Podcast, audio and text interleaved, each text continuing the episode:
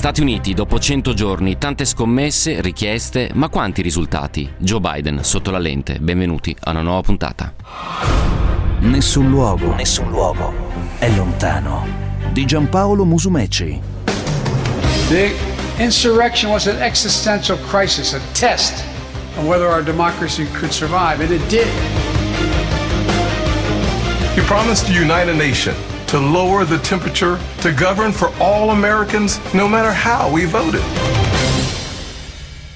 Ladies and gentlemen, may the wind be always at your back. Buona giornata, ben ritrovati ascoltatrici e ascoltatori. Una nuova puntata di Nessun Luogo Lontano, ve l'anticipo, questa sarà tutta a stelle e strisce. Per farla ci sono con me Antonio Italia, Valentina Ternullo, Andrea Macchioni, in regia Andrea Roccabella. 349 238 6666 per i vostri commenti, le vostre domande via sms via whatsapp, facebook nessun luogo lontano trattino radio 24, twitter nessun luogo 24 ovvero Jumpaz.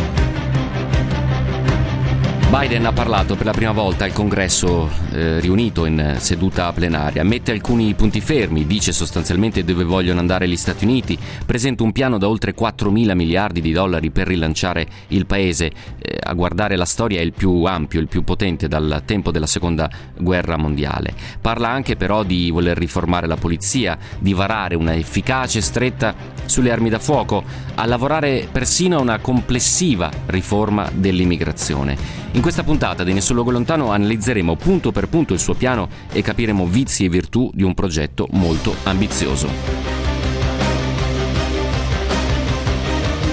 E lo faremo naturalmente non prima di aver sfogliato i nostri dossier internazionali.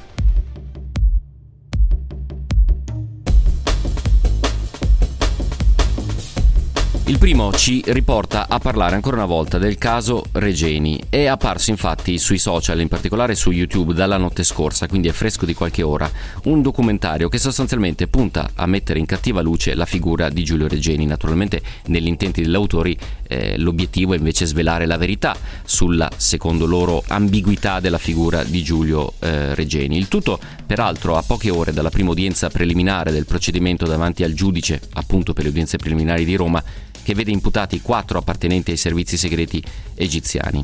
Il titolo è The Story of Giulio Regeni, la storia di Giulio Regeni, questo è il titolo scelto da, da autori che al momento sono eh, ignoti al quale peraltro è associata anche una pagina Facebook. Il filmato è in tre parti, dura 50 minuti e si presenta come il primo documentario che ricostruisce i movimenti di Giulio Regeni al Cairo. Il video è in lingua araba ma anche con i sottotitoli in italiano. La ricostruzione, peraltro, è intervallata da una serie di interviste eh, dove compaiono il senatore di Forza Italia Maurizio Gasparri, l'ex ministra della difesa Elisabetta Trenta, l'ex capo di Stato Maggiore dell'Aeronautica Militare Leonardo Tricarico eh, tra pochissimo vi darò conto anche delle querel che sono sorte a causa di queste interviste. Il problema è che il documentario stesso è costellato di errori molto molto grossolani, come peraltro il nome dello stesso Regeni nella homepage, nelle prime schermate del eh, documentario eh, stesso. Veniamo alle, mh, mm, alle querel. L'ex ministro della difesa Elisabetta Trenta si è detta arrabbiatissima ha eh, riferito a Repubblica sono stata vittima di un raggiro, mi ha contattato un giornalista che si è presentato come reporter di Al Arabiya in Italia ed è venuto con due operatori in università. Ho chiesto espressamente, dice oggi la 30 a Repubblica, che non si parlasse di Regeni. Me lo assicurarono ed effettivamente nulla mi fu chiesto. Poi ieri hanno mandato in onda questo documentario, questa schifezza vergognosa, così l'ex ministro. Un eh, vergognoso documentario, rincara la dose, che infanga ancora una volta la memoria di Regeni ennesimo inaccettabile tentativo di depistaggio, questo è il commento di Erasmo Palazzotto che è presidente della commissione parlamentare d'inchiesta sulla morte di Giulio Regeni. Stiamo cercando di capirne di più e direi che 99 su 100 sarà il tema principale della puntata di domani. Arrivano in tanti messaggi al 349 238 6666, ve ne darò conto tra pochissimo, non prima di aver recuperato il dossier che eh, abbiamo affrontato nella puntata di ieri dedicata alla Francia. Ricorderete quella lettera stilata e firmata da alcuni militari in servizio, anche 20 generali invece in pensione, indirizzata al presidente francese Emmanuel Macron. Si paventava il rischio di una guerra civile, si chiedeva a Emmanuel Macron di intervenire contro l'islamismo di intervenire contro le orde delle periferie, una lettera che in realtà era stata pubblicata su un sito di estrema destra ma poi complice un tantam mediatico era arrivata fino alle orecchie appunto del governo francese. La notizia importante è che è arrivata ovviamente, come immaginerete, anche al capo di Stato Maggiore delle forze armate francesi, François Lecointre, il quale sostanzialmente ha detto che 18 militari in servizio, tra cui anche 4 ufficiali, sono stati chiamati a comparire davanti a un tribunale militare. Secondo le Quantre, i militari imputati rischiano la rimozione o il pensionamento immediato, sottolineando l'obbligo di neutralità che i membri delle forze armate devono rispettare, mentre il primo ministro francese Jean Castex ha affermato che un intervento politico di questo tipo da parte di figure militari viola i principi repubblicani francesi e l'onore e il dovere dell'esercito e anche su questo dossier torneremo. In Irlanda del Nord, ricorderete nelle scorse puntate di Nessun luogo lontano vi abbiamo dato conto non soltanto delle altissime tensioni politiche ma anche degli scontri eh, per strada tra soprattutto giovanissimi appartenenti ai gruppi paramilitari unionisti e le forze dell'ordine con parecchi feriti e parecchi arresti. A questo punto la crisi ha un riverbero molto molto violento anche dal punto di vista strettamente politico. Arlena Foster, leader del maggiore partito unionista locale, il DUP, e prima ministra peraltro del governo locale, si è dimessa da entrambe le cariche che i gruppi parlamentari del suo stesso partito avevano iniziato ieri a discutere e a raccogliere firme per una sfiducia ufficiale a tutti gli effetti. Il terremoto politico a Belfast si innesta su quei disordini di cui vi ho dato conto, sostanzialmente eh, le paure sono ancora una volta uno stallo dal punto di vista commerciale durante il, ormai siamo nel dopo Brexit, e il fatto che le anime eh, più legate alla corona, le anime britanniche delle sei contee dell'Irlanda, dell'Irlanda del Nord, perdonatemi, si siano sentite in qualche modo tradite da un uh, poca vicinanza da parte di Downing Street, da parte di Boris Johnson e del eh, governo britannico. Abbiamo spesso parlato degli accordi di Abramo negli ultimi mesi. Ebbene, non solo paesi del Golfo. L'Azerbaigian intende aprire nei prossimi mesi in Israele un ufficio del turismo, un ufficio commerciale che avrà uno status diplomatico. Lo ha annunciato oggi il ministro dell'Azerbaigian per l'economia, Mikhail Jabarov, in un incontro online con il ministro israeliano degli esteri Ashkenzi. In precedenza i due hanno discusso sviluppi di vario genere nel Medio Oriente e la possibilità eh, di estendere le intese di pace legate appunto agli accordi di Abramo ad altri paesi islamici. L'Azerbaigian, ha detto Ashkenazi, è un alleato, un amico, nonché il maggiore fornitore di energia per Israele.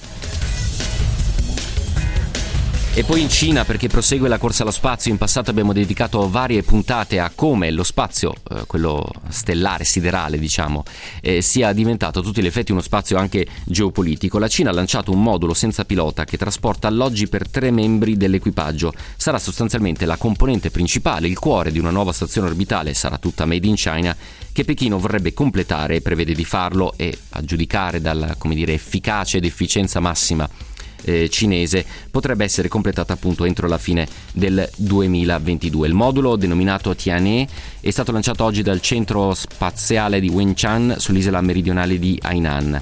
L'idea di costruire una stazione spaziale tutta cinese deriva dal fatto che mentre la Stazione Spaziale Internazionale è aperta tra gli altri a Russia e Giappone, gli Stati Uniti hanno impedito invece l'accesso agli astronauti cinesi. E questo evidentemente questo diniego si innesta in quella che molti chiamano la nuova guerra fredda tra Washington e Pechino, ma comunque tensioni ad altissimo, è il caso di dirlo, eh, altissimo livello. Peraltro un'altra considerazione, sapete che la supremazia tecnologica è forse l'oggetto del contendere più alto tra Washington e Pechino. Ecco, immaginate cosa significhi per il progresso scientifico e anche le possibilità di spionaggio eh, far accedere al nemico, tra virgolette, in una eh, stazione orbitale spaziale. Significa evidentemente andare a toccare fisicamente con mano la più alta tecnologia disponibile sul pianeta. E poi andiamo in Russia, il caso Navalny, le immagini che sono girate nei grandi network internazionali sono abbastanza preoccupanti e riguardano le condizioni di salute del dissidente russo Alexei Navalny, che è apparso per la prima volta in pubblico dopo lo sciopero della fame in collegamento dal carcere di Pokrov durante il processo che lo vede accusato di diffamazione di un veterano della seconda guerra mondiale. Le sue condizioni appaiono pessime, Ieri mi hanno portato in sauna per farmi avere un buon aspetto. Se mi tolgo i vestiti che ho, sembro uno scheletro. Queste le parole di Alexei Navalny. L'udienza al tribunale, come si è conclusa? Beh, con il respingimento dell'appello, la conferma della condanna a un risarcimento di 9.500 euro in favore del veterano. Offendere una persona che ha combattuto contro gli invasori nazisti è inaccettabile in Russia e secondo Navalny il processo è una mossa delle autorità per metterlo in cattiva luce, anche se le sue parole, secondo Navalny, non erano affatto rivolte direttamente al veterano. E infine l'ultimissimo eh, dossier internazionale ha a che fare con un tema che periodicamente accarezziamo qui nel suo luogo lontano e riguarda la pena di morte. Ad abolirla adesso è anche il Malawi. Eh, la decisione arriva eh, perché ovviamente la pena di morte secondo la dirigenza del Malawi è contro i diritti umani, l'ultima esecuzione risaliva al 1992, è il ventiduesimo paese subsahariano a dire basta con questa pratica. Sapete che oramai da tempo tantissime organizzazioni internazionali, da Human Rights Watch a Amnesty International, lottano proprio per intanto imporre moratorie su quei paesi che ancora la applicano e poi sempre più cercare di cancellare e andare a commutare eventualmente la pena, di, la pena capitale invece in pene come eh, l'ergastolo. Peraltro in Malawi adesso la massima pena nel paese diventa appunto l'ergastolo stesso. Questi erano i nostri dossier internazionali, sono fatti e spunti e notizie che arrivano dai quattro angoli del globo. Adesso con Andrea Roccabella andiamo negli Stati Uniti.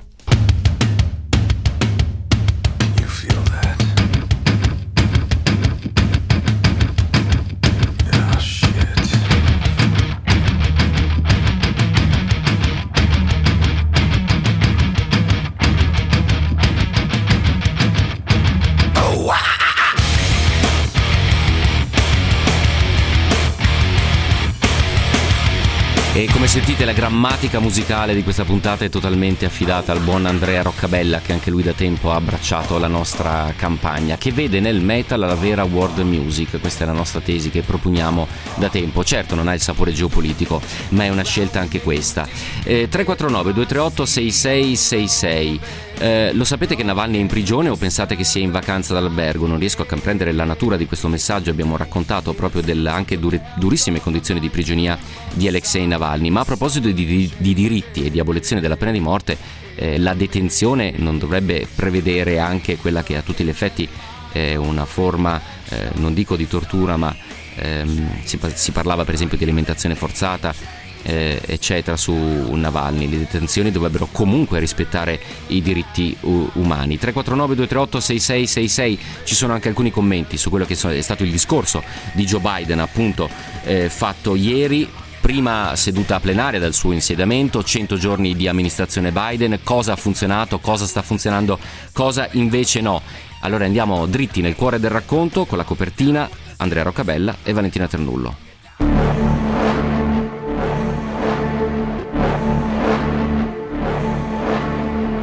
In our first 100 days together, we've acted to restore people's faith in democracy and deliver.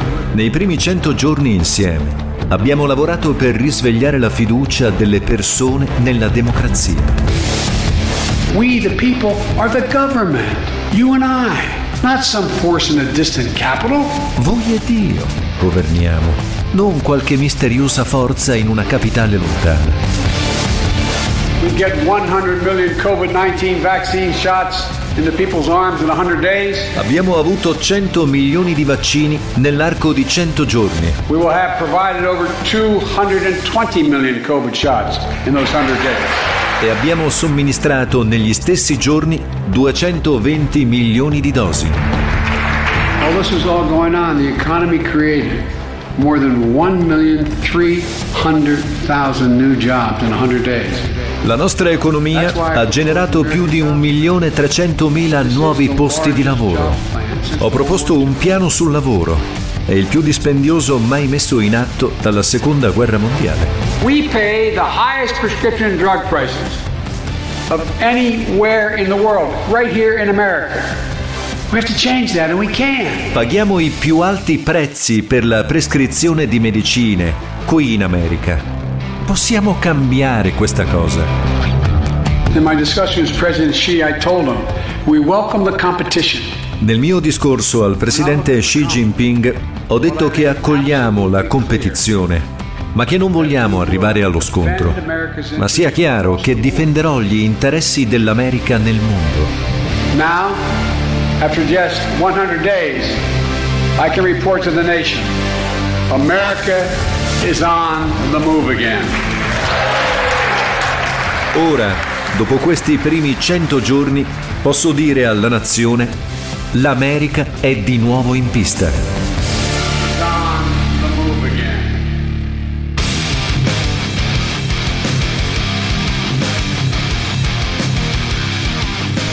I temi toccati da Joe Biden. 100 giorni sono passati adesso sta proponendo al Congresso un piano da 4 mila miliardi per rilanciare, nelle sue parole, sia le infrastrutture per così dire umane che anche quelle reali di un'America che sembra sul punto di ripartire, almeno seguendo la sua retorica. Buongiorno e ben ritrovato nel suo luogo lontano Andrew Spannaus, giornalista, scrittore, analista e profondo conoscitore delle vicende statunitensi. Andrew, buongiorno, ben ritrovato. Grazie, buongiorno. Allora, abbiamo sintetizzato in 90 secondi alcuni dei punti toccati da Joe Biden tra politica interna e politica estera. Intanto ti chiederei un giudizio complessivo. Che discorso è stato quello al congresso di Biden?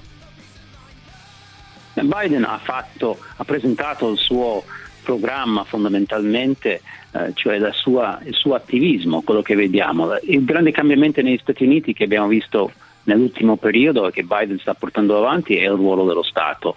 Questo è l'intervento governativo, Biden promette molto, ha già fa, cominciato a fare, vuole fare molto di più, anche se non sarà facile. E quindi grandi sorprese non ci sono state su questo, ma se guardiamo a livello complessivo, ecco, certifica sicuramente che non tanto che l'America è tornato, ma lo Stato è tornato. Il, il ruolo del governo, almeno un tentativo del governo di eh, di intervenire di più nell'economia, fare di più in termini di stato sociale e concepire anche questo miglioramento come parte della politica estera e questo sicuramente c'è ed è, ed è ben visibile. Andrew Spannaus, che cosa non ha funzionato in questi cen- primi 100 giorni di politica di Joe Biden? C'è qualche nevralgia, qualche frattura che vorresti sottolineare? La questione è se Biden riesce a unificare il paese.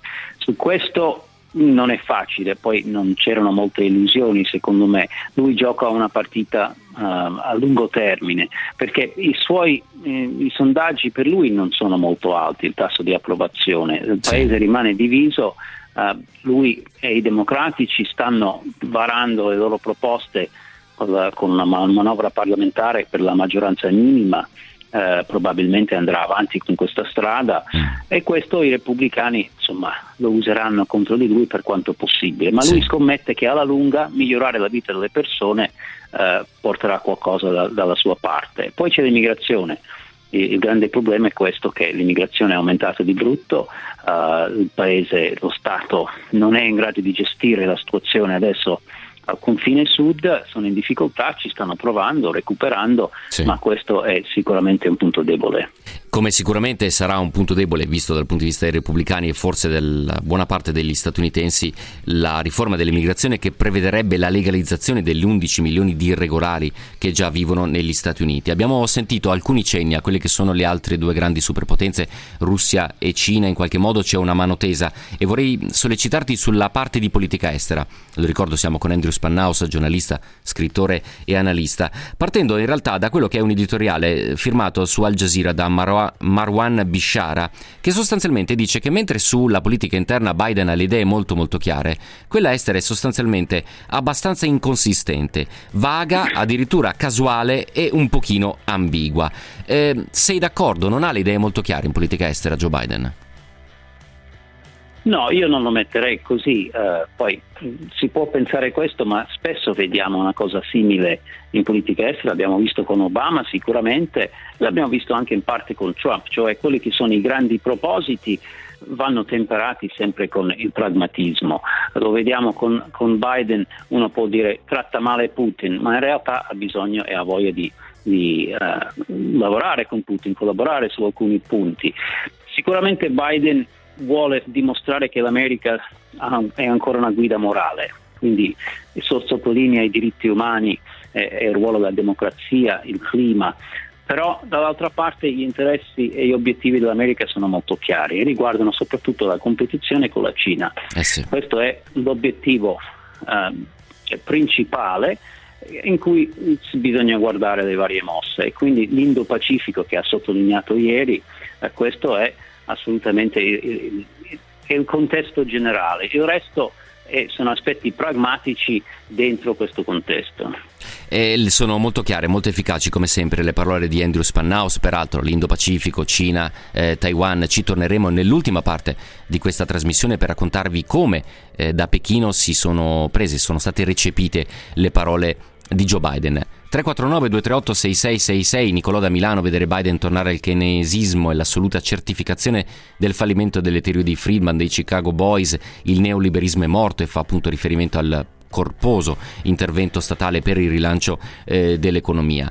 Eh, ci sono tante, tanti messaggi che hanno a che fare sulla, proprio sulla nuova postura che Joe Biden ha, eh, sta attuando sia in politica estera che in politica interna, ma dopo la pausa parleremo con Marco Valsania da New York proprio della politica interna e anche delle sfide economiche. Un ascoltatore scrive le sfide grandissime per Biden saranno per esempio la lotta all'uso indiscriminato delle armi e torneremo anche su quello. Ehm, Andrew Spannaus ci hai raccontato, hai sottolineato ancora una volta come la sfida con la Cina e soprattutto la supremazia tecnologica, lo ribadivo proprio a inizio trasmissione raccontando nuovo, del nuovo progetto eh, spaziale per eh, la Cina e del veto agli, agli astronauti cinesi di salire invece su quelli che sono i velivoli e le stazioni eh, a stelle e strisce. E invece il rapporto con la Russia, dicevi che in qualche modo si vuole collaborare, eh, però in, in, che termini? Mentre con eh, Xi Jinping il terreno comune, il filo rosso può essere la lotta al cambiamento climatico. Con Putin, dopo gli strali che i due si sono scambiati e parecchio avvelenati, come si può ricucire? Con Putin in realtà cioè, è già in atto un processo di dialogo Uh, l'ambasciatore americano sta tornando a Washington in questi giorni con dei messaggi da Putin uh, per Biden. Uh, funziona così di solito tra Stati Uniti e Russia che le prime due dichiarazioni dopo un qualche evento di tensione sono dure e poi dopo si comincia a parlare. Quello che dove serve è soprattutto sull'Iran, cioè eh, le trattative con l'Iran e il ruolo della Russia è molto importante. La, la questione degli armamenti, Biden vuole riprendere, ha già cominciato a farlo, il controllo degli armamenti armamenti e serve non solo nei confronti della Russia, ma serve soprattutto per cercare di portare dentro la Cina in questo discorso. Quindi qui questi sono i punti dove Biden sta spingendo per collaborare. Grazie mille Andrew Spannau, se lo ricordo è giornalista, analista e scrittore, per essere stato con noi, una buona giornata, un buon lavoro, alla prossima Andrew.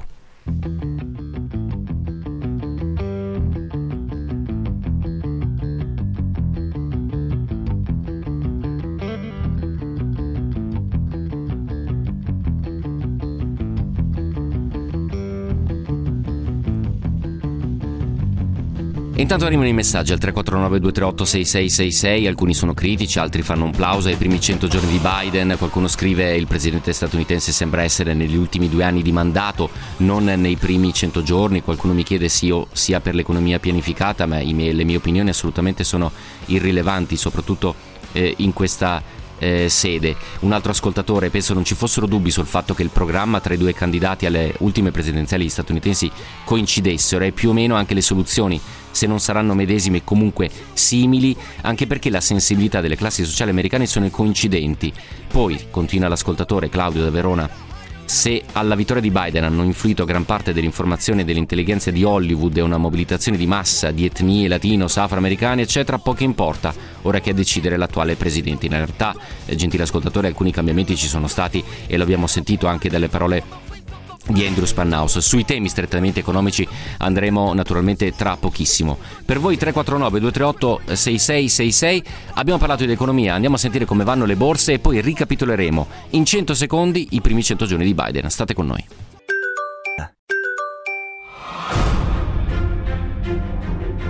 Nessun luogo, nessun luogo è lontano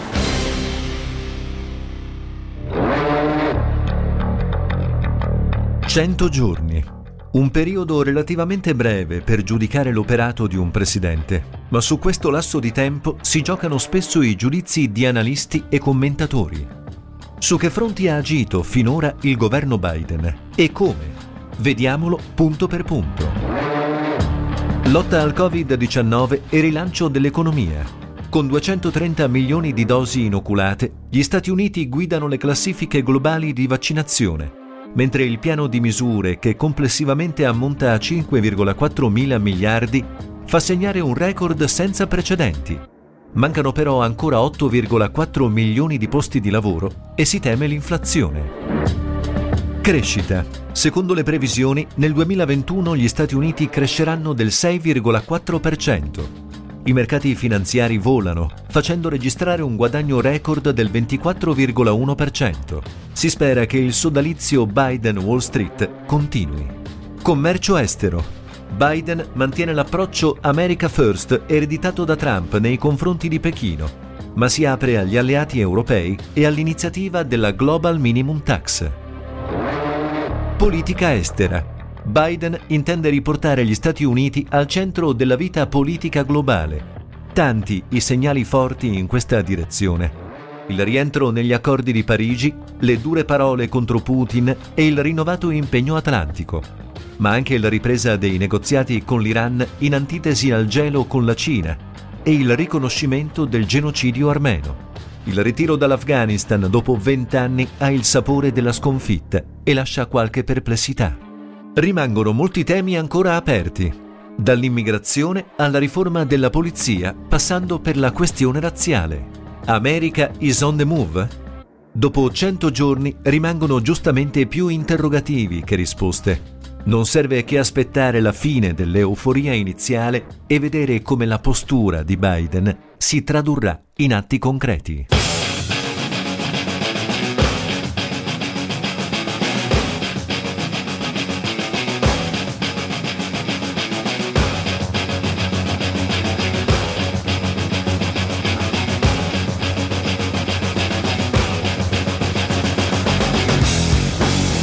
Ecco in 100 secondi ricapitolati i 100 primi 100 giorni di Joe Biden, quello che ha fatto, quello che ha promesso, lo ricordo, ieri ha parlato di fronte al congresso riunito in seduta plenaria, peraltro anche con una liturgia che ha reso particolare onore alla vicepresidente Kamala Harris, alla della, presidentessa della Camera Nancy Pelosi.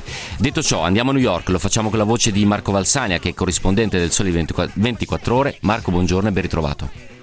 Buongiorno a voi. Allora, un piano ambizioso, quello sullo quale Joe Biden chiede la fiducia, eh, sia sul piano diciamo, delle infrastrutture umane, quindi piano economico per le, per le, famiglie, tassazione per i più ricchi e anche però delle infrastrutture concrete, quelle, quelle reali per così dire. Basterà per il rilancio del, di un'economia statunitense che ancora soffre? Eh?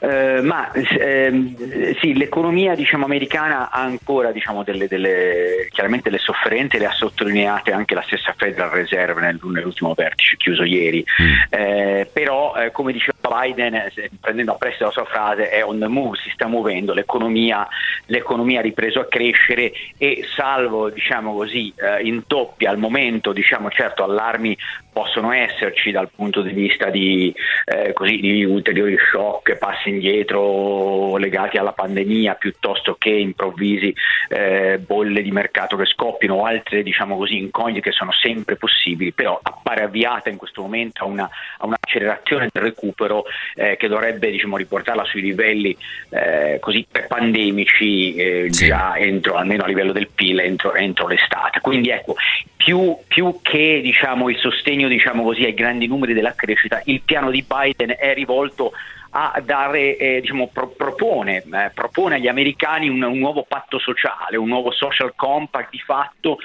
che la trasformi, diciamo così, che trasformi il, eh, la crescita americana in una, in una, crescita sostenibile, più uguale e, e più diffusa con diciamo, un'attenzione molto maggiore eh, focalizzata sull'allargamento, sul riscatto e l'allargamento dei ceti medi e quindi, diciamo, eh, e quindi così un, un, una correzione, se si vuole, proprio del, del modello, del modello di sì. crescita e del modello di economia a cui, a cui diciamo, negli ultimi decenni sono stati, è stato abituato il Paese. Una scommessa, come, come dicevi, tutt'altro, tutt'altro, che facile e che resta, resta da vedere se, se, se convincerà eh, la politica americana e il paese. E soprattutto quella parte del paese che ancora non ha particolare fiducia in Joe Biden, che ancora è, come dire, dal punto di vista politico della scelta elettorale è votata appunto ai repubblicani. Ci racconti meglio eh, in sintesi, Marco, ne hai scritto parecchio anche poche ore fa sull'online per esempio, il nuovo piano di tassazione che eh, sembra eh,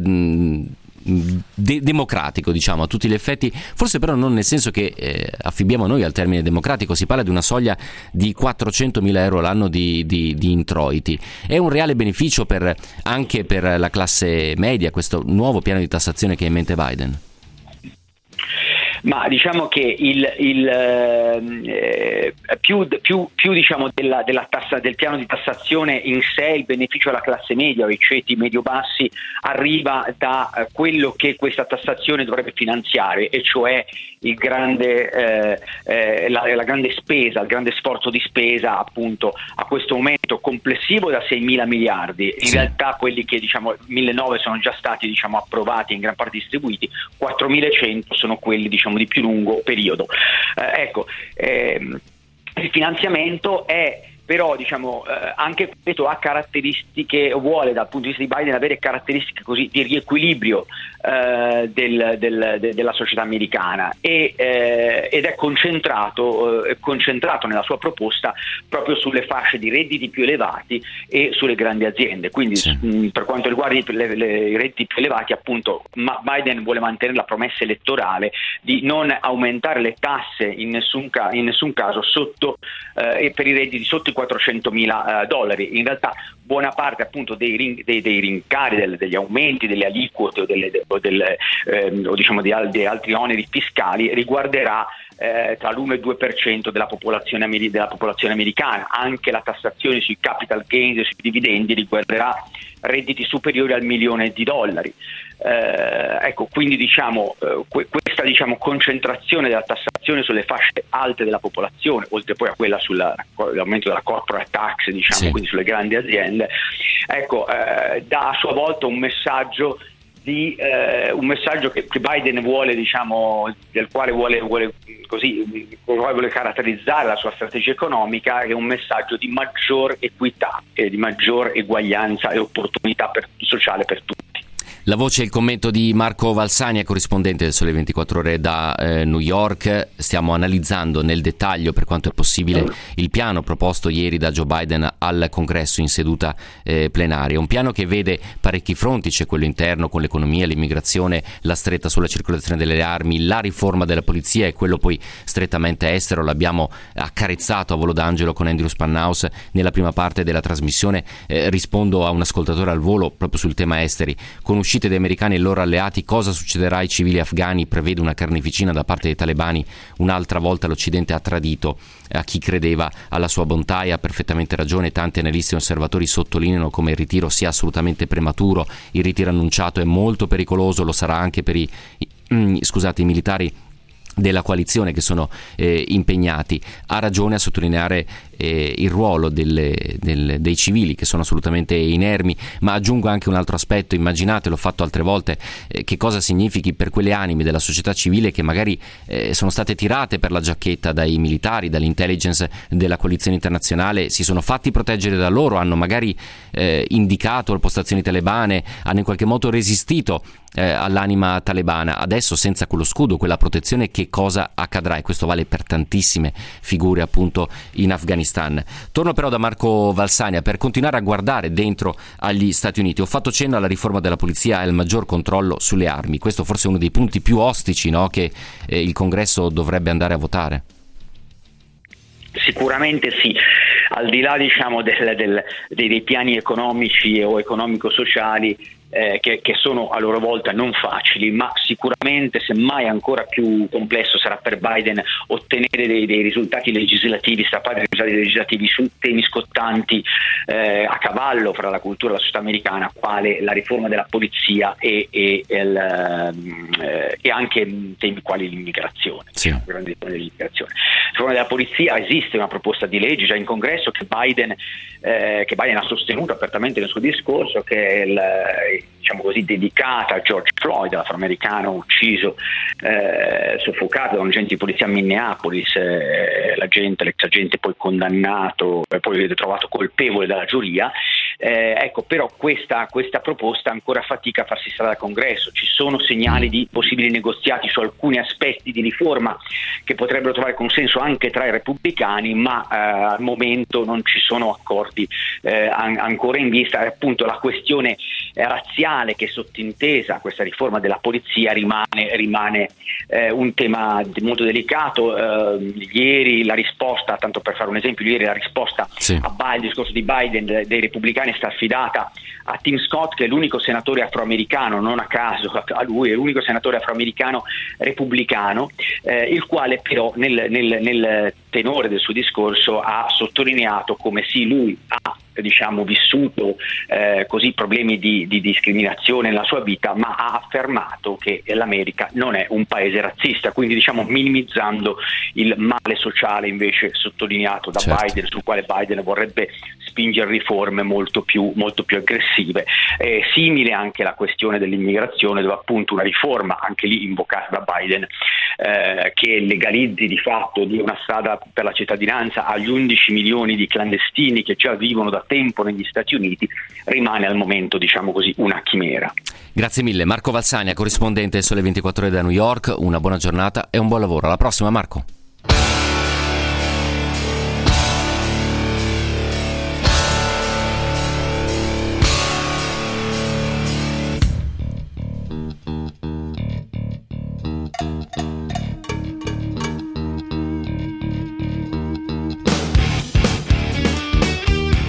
Parole di Marco Valsane da New York alle vostre al 349-238-6666 qualcuno torna sui dossier esteri degli Stati Uniti, in particolare quello afghano.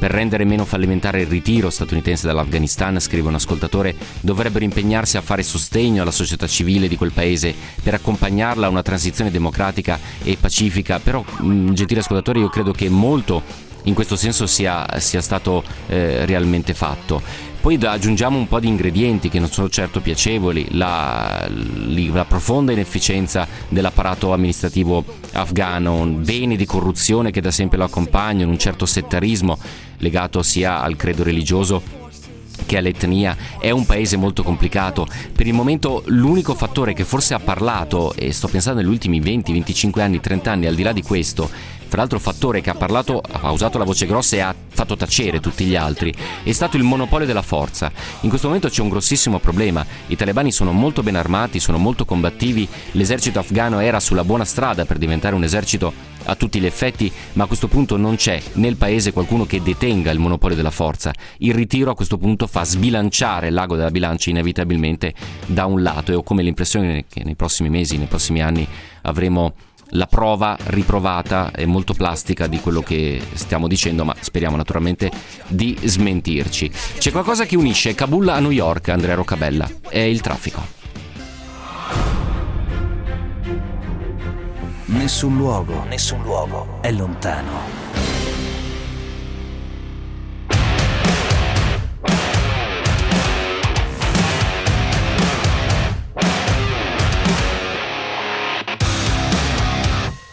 tutta una puntata a stelle strisce questa di oggi, gentili ascoltatrici e ascoltatori, complice il fatto che poche ore fa Joe Biden ha presentato il suo piano, sostanzialmente il programma di governo, a un congresso ehm, riunito in sessione plenaria. Alle sue spalle vi erano Kamala Harris e Nancy Pelosi. Ehm, Joe Biden ha toccato vari temi, lo abbiamo detto, sia politica, di politica interna che di politica eh, estera. Ha rivendicato quello che è successo della campagna eh, vaccinale, ha detto di voler riformare la polizia, ha detto di voler mettere una stretta alla circolazione delle armi, in particolare a tutti quei dispositivi e quei fucili che da semi-automatici possono anche facilmente diventare automatici che sono la causa fondamentalmente di una serie di stragi e di conflitti a fuoco che quasi settimanalmente noi purtroppo siamo costretti eh, a raccontare. Non solo questo, naturalmente si è parlato anche di eh, tassazione si è parlato di immigrazione e si è parlato anche di politica estera. Una politica estera che sembra essere un filino meno a fuoco, secondo alcuni commentatori. Riportavo l'editoriale firmato oggi da un eh, collega su Al Jazeera. E su tutti, evidentemente, tra i dossier c'è quello iraniano, il rientro sul nucleare, c'è ovviamente la auspicabile collaborazione con Putin su alcuni temi e poi naturalmente c'è la Cina. Ecco, e come la stanno prendendo? Come hanno preso i primi 100 giorni di amministrazione Biden dall'altra parte del mondo? Con Andrea Roccabella andiamo a Pechino.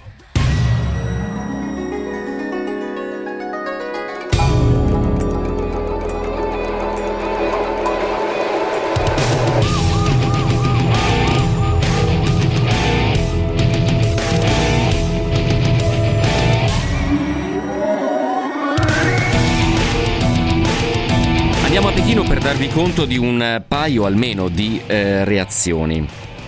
La prima è di carattere strettamente strategico militare. Il portavoce del Ministero della Difesa cinese Wu Qian ha dichiarato oggi che le attività di sorveglianza di navi e aerei militari americane sono aumentate notevolmente con l'amministrazione eh, Biden. Le attività marittime del 20%, quelle aeree del 40%, gli Stati Uniti stanno schierando frequentemente navi e velivoli in acque spazi aerei vicine alla Cina. Tutto ciò aumenta la militarizzazione della regione, minaccia la pace e la stabilità dell'area. Tutto questo mentre il ministro degli esteri di Taiwan, Joseph Wu, ha detto che la Cina diffonde disinformazione e conduce attività in una zona grigia a cavallo tra militarizzazione e marina mercantile. Tutto questo, udite udite, così dice il ministro degli esteri taiwanese, sembra una preparazione per un attacco finale contro Taiwan. Buongiorno e ben ritrovato nel suo luogo lontano anche a Lorenzo Lamperti, giornalista, affari italiani, Channel Files. Lorenzo, buongiorno, ben ritrovato. Buon pomeriggio, buon pomeriggio a tutti. Allora, quando si parla di navi da guerra, Mar Cinese meridionale, tai, Taipei, tai, cioè, Taiwan, diciamo, e pane per i denti di Lorenzo, che sapete che in questi ultimi mesi ci ha aiutato anche a capire l'affollamento no, che sottende a quella zona eh, di mondo. Partiamo da un aspetto innanzitutto, in più in generale come Pechino secondo te ha vissuto questi primi 100 giorni di amministrazione Biden? Un po' l'abbiamo anticipato con quell'agenzia, ma aggiungi pure carne al fuoco. Sì, direi bene ma non benissimo, no? cioè, in particolare nella, nella, nel discorso importante di cui avete parlato finora di ieri di Joe Biden ci sono due passaggi che a Pechino non sono piaciuti per niente. Il primo è quello in cui eh, Biden ha detto di aver detto a Xi Jinping che gli Stati Uniti intendono mantenere una forte presenza nell'Indo-Pacifico eh, ovviamente non per eh, causare un conflitto ma per prevenirlo, però c'è un'aggiunta come con la Nato in Europa. Ecco, questa aggiunta a, alla Cina chiaramente non piace perché eh sì.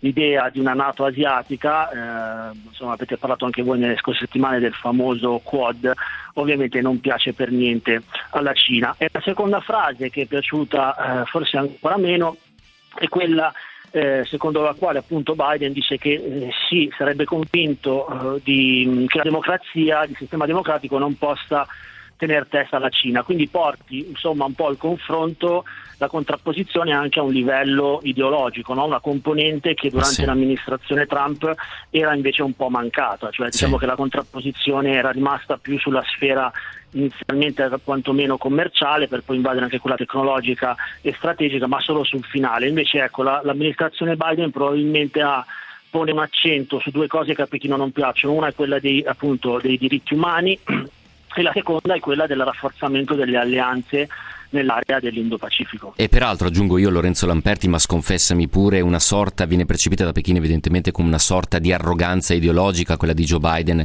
di dare lezioni di democrazia, tanto che riporto una dichiarazione del portavoce del ministro degli esteri cinese Wang Wenbin che ha detto sventolare la bandiera della democrazia per dare ordine al mondo intero è blasfemia e manipolazione dei valori eh, democratici e così le ascoltatrici e gli ascoltatori vedono eh, concretizzati i due piani cui faceva riferimento appunto Lorenzo Lamperti ma davamo conto anche di quell'allarme che, viene, che risuona tra le strade di Taipei. È davvero seria la minaccia? Si preparerebbe davvero un attacco finale da parte di Pechino a Taiwan o si tratta di una strategia della tensione molto ben congegnata? Ma qui siamo sempre al discorso no, del, del, binario retorico che un po' può far comodo a vari attori, nel senso che eh, abbiamo visto nelle scorse settimane vari avvertimenti da eh, funzionari generali militari americani sulla possibile invasione imminente, anche se si parla di mh, mm, anni, eh, non di settimane, una, una, appunto una prospettiva di anni. Eh, c'è stata una visita tra l'altro di Xi Jinping nel Fujian, nella provincia meridionale della Cina che sta proprio di fronte a, a Taiwan e sì. proprio in corrispondenza di questa visita c'è stata l'incursione aerea più massiccia eh, da parte di mezzi appunto aerei del, del, dell'esercito popolare di liberazione. Ci sono queste esercitazioni della portaerei Liaoning che eh, dello Stato di Taiwan sostanzialmente è stato annunciato da Pechino che diventeranno regolari in futuro ci sono sempre, come dicevi tu prima Giampaolo, le acque sono sempre più affollate perché oltre agli Stati Uniti nell'area del Pacifico stanno arrivando anche piano piano le nazioni europee come Francia, Germania, oltre che quelle delle potenze medie del Quad. Io credo che in realtà eh, non si sia ancora nell'imminenza di un'azione militare, la possibilità è semmai che eh, ci possa, possa, accadere qualcosa, uno stress test su un'area minore, perché noi ci concentriamo mm. su Taiwan e sull'isola maggiore, no? che ovviamente è la parte principale del territorio taiwanese, ma in realtà ci sono tante altre isole che fanno parte del territorio, per esempio l'isola di Dongsha, che sono molto più a sud, sono di fronte praticamente a Hong Kong. Ecco, molti analisti ritengono che in realtà ci possa essere una sorta di stress test, già ci sono state delle avvisaglie in tal senso eh, su, questo, su, questo, piccolo arcipelago. Sostanzialmente qui la Cina testerebbe la capacità di reazione non solo delle forze militari taiwanesi ma anche eventualmente della disponibilità statunitense e giapponese anche a eh, eventuali reazioni. Chiaro, eh, sostanzialmente andare a confinare quasi fosse un piccolo risico in un'area molto ristretta quelle che possono essere le capacità di fuoco, i tempi di reazione e anche la volontà di alzare o meno l'asticella delle eh, reciproche reazioni, il tutto evidentemente confinando eventuali nefaste conseguenze in un'area molto più circoscritta, però questi sono stress test, come diceva Lorenzo Lamperti, che hanno a volte esiti imprescutabili al, al momento. Però io invece sono certo di una cosa, Lorenzo Lamperti, che ci risentiremo molto presto e molto breve. Intanto grazie mille Lorenzo, giornalista, collega Affari Italiani, Channel Files, una buona giornata e un buon lavoro. Grazie a voi. E con Lorenzo Lamperti abbiamo aggiunto, speriamo, l'ultimo tassello di conoscenza, l'ultima tappa, l'ultimo miglio del viaggio di quest'oggi. E lo sapete, tutti hanno diritto ad avere un'opinione, ma è nostro dovere averla tutti per bene informata. Così come è dovere Andrea Roccabella tra pochi secondi di spegnere questo microfono. Non prima naturalmente di aver ringraziato tutti voi per essere stati all'ascolto e aver alimentato il dibattito qui a Nessun Luogo Lontano, tutta la squadra di Nessun Luogo. Vi do appuntamento domani alle 16. Un saluto da Giampaolo Musumeci.